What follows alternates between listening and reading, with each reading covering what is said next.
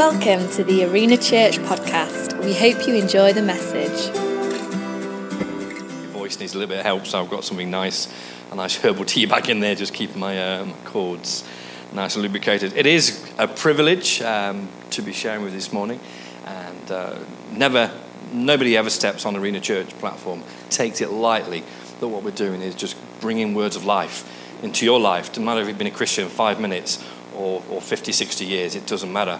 Word of God brings life every time. And it's a great series called Here Comes the Sun. Now, I don't know if you know, um, well, the, the inspiration of the, the title comes from that Beatles song, Here Comes the Sun, written by George Harrison, uh, around about 1969, so definitely before I was born.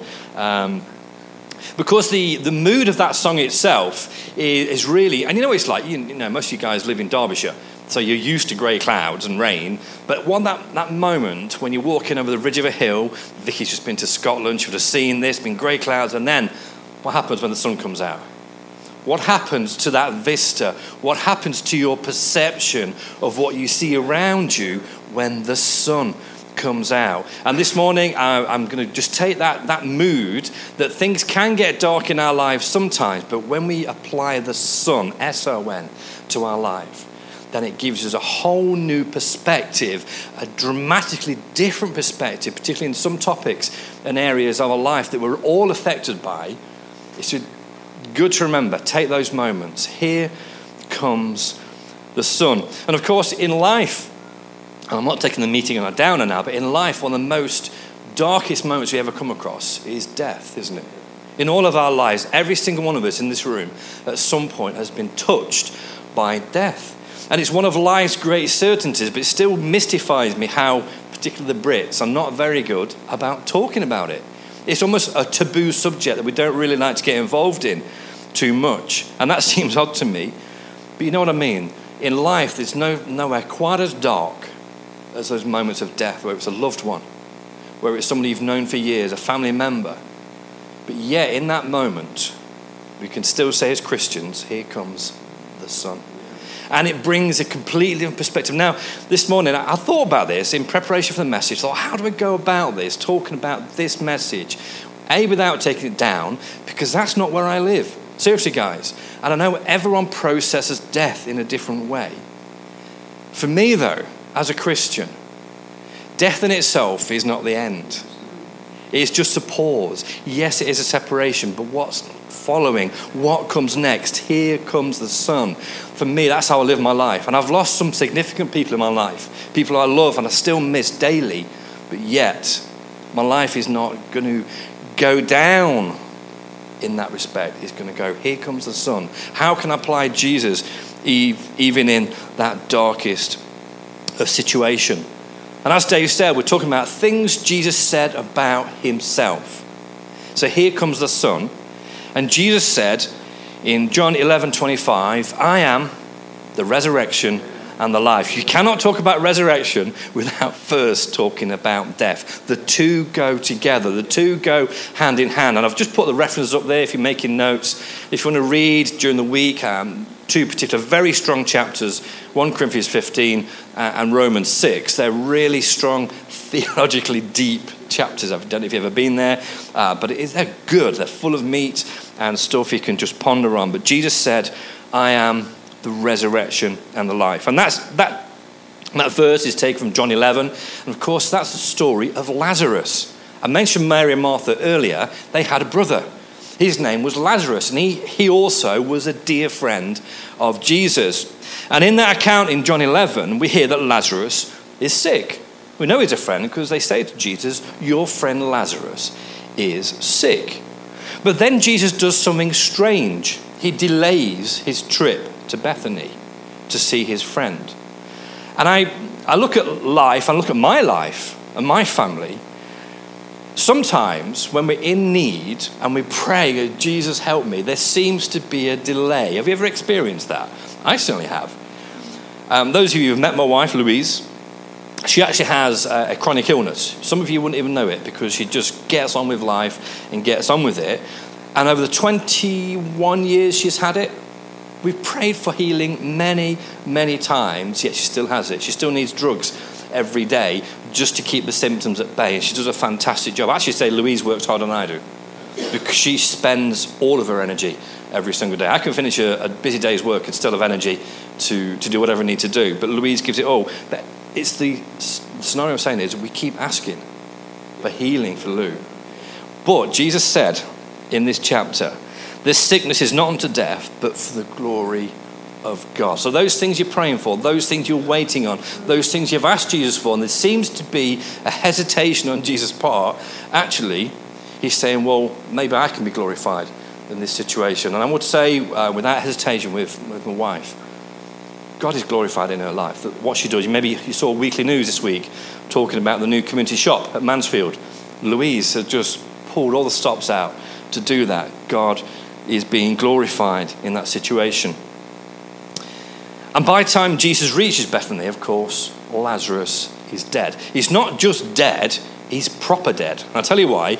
In Jewish tradition, they believe that the, the, a man's spirit hovered over him for, for two or three days after he, he breathed his last.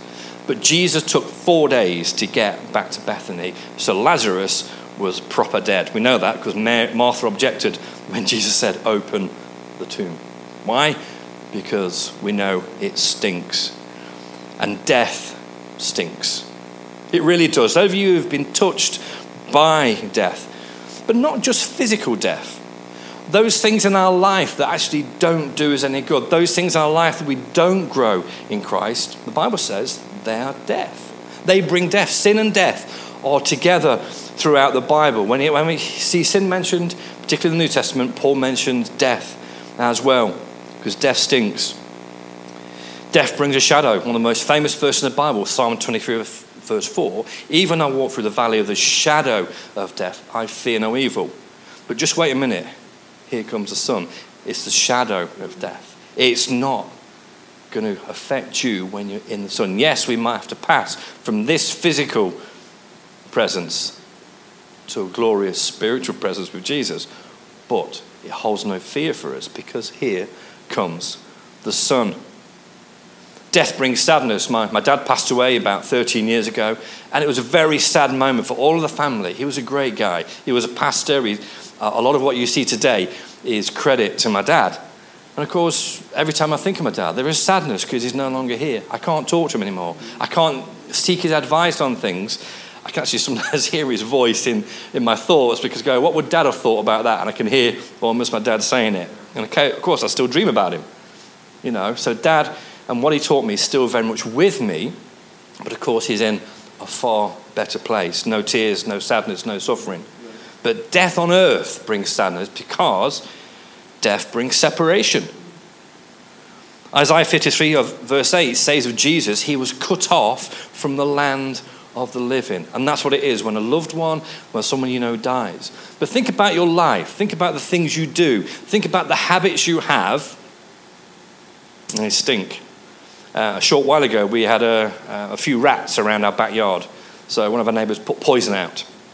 And uh, we knew the rat had ate it because a few days later, all we could smell was dead rat. We couldn't find it, we couldn't see it, we couldn't locate it in our neighbour's yard, but we knew it was there because death stinks. And as Christians, as we grow, as we take each step down that path with Jesus, we know that these things happen. And the Bible is encouraging us all the time put it to death, kill it off, because it's not doing you any good. So death is not just physical. Death is also the things we do, our attitudes that don't actually always bring life. But also, we hear from Martha with death, you need to blame someone. Someone always gets the blame for what's going wrong. Martha said to Jesus, Lord, if you were here, now there's a complaint and promise in the same sentences here because he believes in Jesus. If you were here, he would not have died. How many times have we, come on, I'm not going to ask for hands, but I'll put mine up. How many times have we complained at Jesus, going, Look, if you'd have stepped in, Jesus, that would never have happened. But Jesus says, He's not sick to death, unto death. He's sick unto the glory of God. Let's see what happens next. And I know I've blamed God for many situations in my life. But actually, when you stop and go, actually, Lord, you're in control. Even in bereavement, God is still in control. As painful as it is in that moment, what we can trust and believe that Jesus has the words of eternal life. That's what Martha said to him. You are the Christ. I believe in you. And here comes the Son. Into that dark situation of Lazarus being dead and probably stinking in the tomb, here comes the Son. I am the resurrection and the life. He who believes in me, though he die, will live. And whoever lives in me will never die. That's a paradox, isn't it? That's a, a, sentence with two meanings there. But let's have a look at that, see what he says. Because the Bible says, without the resurrection, we are of men the most pitiable. If there's no resurrection, Paul actually says, just Christ alone is not enough. Without the resurrection, Jesus was only a good man. But with the resurrection, he proved he was God and man at the same time because Jesus had power over death. But now Christ has risen to dead, Paul says, and he's become the first fruit of those who have fallen asleep, which is King James language. In the message, um, it says, first in a long line of people who are going to be resurrected. Wow. Jesus was the first in a long line. In Philippians 3, verse 10, Paul says that I may know him and the power of his resurrection and the fellowship of his sufferings, being conformed to his death. Remember? Before there's resurrection, there's got to be a death. And whatever's going on in your life right now, if you want to just press on into God, there are some things that are going to have to die. Absolutely. And you know what they are. I'm not going to ask you to write a list, but already you know what these things are. And Paul says, If by any means I may attain to the resurrection from the dead. Paul recognized the greatest apostle that ever lived, recognized in his own life there were things that would only bring death if he allowed them to have their way. But instead, he said, No, I'm going to nail them to the cross. I'm going to bury them in the grave and then experience that resurrection life. Jesus said, I am the resurrection and the life. And here comes not just the Son, here comes, get this, the destroyer of death. Jesus came, Hebrews 2:14. He came that through death, his own death, he might destroy him who had the power of death, that is the devil. Jesus came, Jesus' sole purpose was to destroy death. Is it time to open the tomb this morning? Jesus said to Martha, Get them to open the tomb. Open that tomb up and let's see what's happened. You see, Martha said, But, but he stinks. He's been in there. He's, he's going to be rotten by now. But Jesus said, We'll open that tomb up. Because Jesus was about to set a new standard. 1 John 3, verse 8 said, For this purpose Christ was revealed. To do what? To destroy the works of the evil one. Jesus was setting a new standard. If you know your Bible, you know from the, um, the story of the Israelites in Egypt, what was the last plague that came upon Egypt? It was death, wasn't it? And the, the Israelites were saved by having the blood of the lamb around the lintels of the door. And right back in Genesis, God's promise was that the devil would strike the heel, but Jesus would crush his head. You see, in, in biblical terms, the head uh, is the source of everything. God is our head. From him, everything flows. And the source of the devil, his head, is death because he wants to separate us eternally from that loving Father. He wants to wreak such havoc in our lives that we don't experience life, we experience death. Get this, I heard this said, I like it, I'm going to tell it to you. Jesus didn't come to make bad people good, Jesus came to bring the dead to life. So say that again. He didn't bring to make bad people come to make bad people good. He came to bring the dead to life. That's entirely what the Christian life is about. We come from being dead in our sin. We die when you say, Jesus, I just can't do it myself. I need you in my life. And the Bible says we were resurrected with him. He came to bring the dead to life, not just to make me good. It's not just about Ten Commandments, it's about that relationship living with Jesus. Jesus, at this moment, opened that tomb. He was signaling, and you need to get this in your heart, his mastery over death. Elijah had done it. Elisha had done it. People had been risen, rose from the dead before, but Jesus was about to set a new standard. Yes, we know what happened to Lazarus. We also know, we've read the end of the story, we know what happened to Jesus. Not only did he raise others, he raised himself. He was the master over death. No longer the devil. Jesus had that mastery over death. Though he die, yet shall he live. As we've already said, there's no, there's no resurrection without death. The Bible tells us to kill the old man, put to death the old self, it says. For if we have been united together in the likeness of his death, certainly we also shall be in the likeness of his resurrection. That's in Romans chapter 6. Knowing this, that our old man was crucified with him, that the body of sin might be done away with, and that we should no longer be slaves of sin. You and I are no longer slaves of sin. When we come to Jesus, we're no longer slaves. Will we get things wrong? Yes, we will.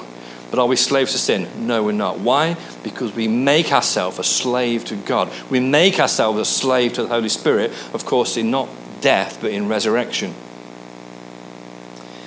Jesus himself said, unless a seed dies, what happens when a seed dies? We've got gardeners in the room. The seed itself, we call it germination, but the seed goes to the ground. It then is transformed into something completely different. Does that apple tree look anything like an apple seed? It certainly doesn't.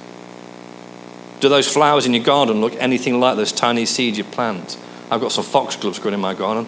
I've got some sunflowers. The sunflower seed was that big. The sunflowers in my garden are now around about 15 foot tall. All right, they're massive, they're huge. They look completely different. Why? Because it went into the soil. And through that process of germination, Jesus said the seed goes in soil, it dies, it's transformed. And that's what you and I are today. When we die to, with Christ, we are transformed into something completely different. He, though he die, yet shall he live. Jesus also said, And he who lives in me will never die. The other half of the paradox. Jesus, talking to Nicodemus, said, You must be born again. You must have that rebirth through the Spirit, not just your. Nicodemus, of course, he didn't quite get it. Can I really go back into my mum's womb? But Jesus said, No, you must be born again of the Spirit. And John 3:16, that most famous of verses, for God so loved the world, he gave his only son, that what? That whoever perishes, whoever dies, shall have eternal life. I believe as a Christian, eternal life doesn't start the day you breathe your last. If you're a Christian in this room, your eternal life has already started. Were you aware of that? Did you know that the moment you said, Jesus, I trust in you, come into my life, eternal life starts at that moment? And death, the Bible says, is merely a veil.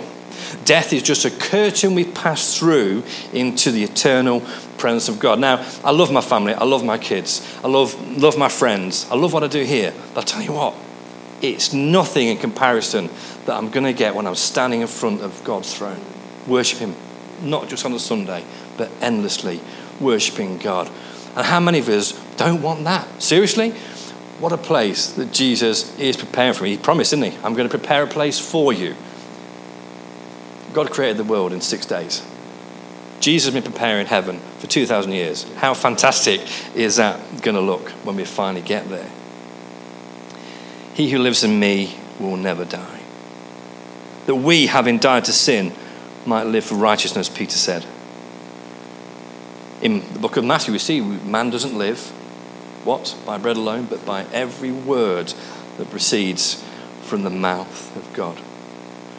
And then Jesus, just to prove his point Lazarus, come forth. Wow. What a shock. I'm sure the crowd, because Jesus was there, they were expecting. Imagine being an undertaker in Jesus' day. You must have had a right job keeping business. You think if someone's, you'd be looking at, you know, your, your funeral plans. Okay, so and so's died. Uh, I'll give them a, you know, a price for the funeral. Where's Jesus today? Maybe you could do a two for one deal. You know, here's a price of the funeral, but if Jesus passes by, I'll, I'll hold the cost for the next funeral. Is that all right? Lazarus come forth. And what a surprise there would have been on those people. But nobody quite as surprised as Lazarus, of course. Because suddenly he finds himself, we don't know at what point he, he sprang back to life, but suddenly he hears a voice. Imagine what Lazarus is doing for those four days. He's talking to Moses, he's talking to Elijah, he's talking to the prophets, uh, and they were all talking about the wonderful works of God, and Lazarus going, Yeah, but I, I knew him. He was a friend of mine. He came to my house for tea. Lazarus, in fact, I can hear him calling me right now. Lazarus, come forth. What a command.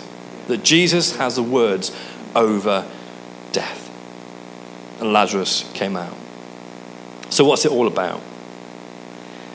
Jesus has yet another command. So, he's gone to Bethany. Lazarus is proper dead. He opens a tomb. He says, I am the resurrection and the life. He who lives in me will never die. And then Lazarus come forth. But there's a great phrase in John 11:44.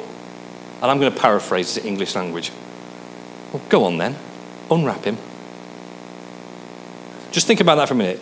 Jesus had to tell them to take the death bandages off Lazarus because he might have waddled out of the tomb, but couldn't, his face was covered in the death mask. Jesus said, Go on, then unwrap him. Why? Because you might think, well, actually, we've gone from, from death to life, but actually, this tomb is quite comfortable. I'm away from the heat of the sun, I'm not getting wet from the rain. But no, there's more to it than that, isn't there? When Jesus calls us to come forth, it is to a life to be lived. Lazarus came forth, unwrap him, take the bandages off, let him live again. And you might be thinking this morning, right, well, my, Andy, my past, it stinks. I know it does. There's some stuff in my, in my history that you don't want to hear about. And maybe you're right, but God already knows. And when you come to the foot of the cross, all of that is forgiven. All of that is wiped away. All of that is washed away, the Bible says, by the blood of Jesus. It's gone. You're free. It's behind you. It stays in the tomb, but you don't. Did you get that in your spirit this morning? That stuff stays in the tomb, but you don't.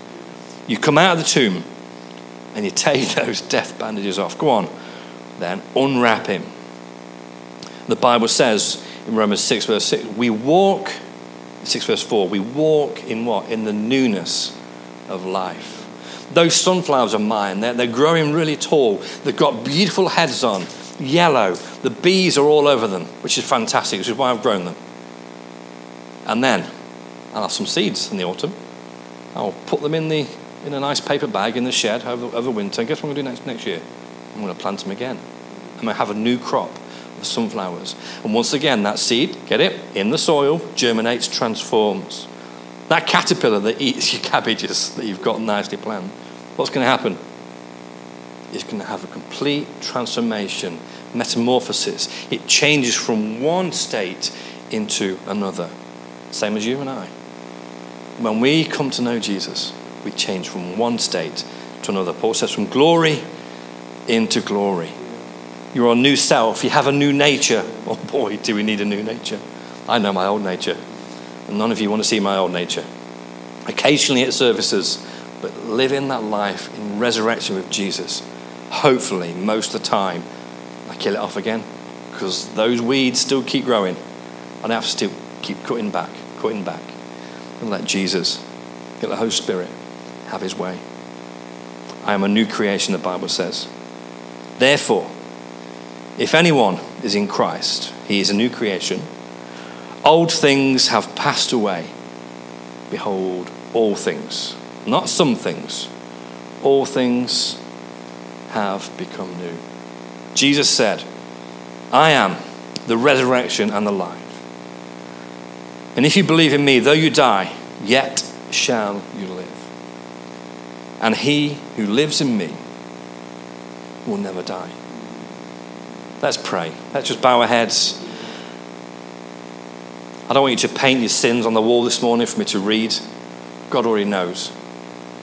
I don't need to see the videotape of your life. God already knows. Do you know what God does with that videotape?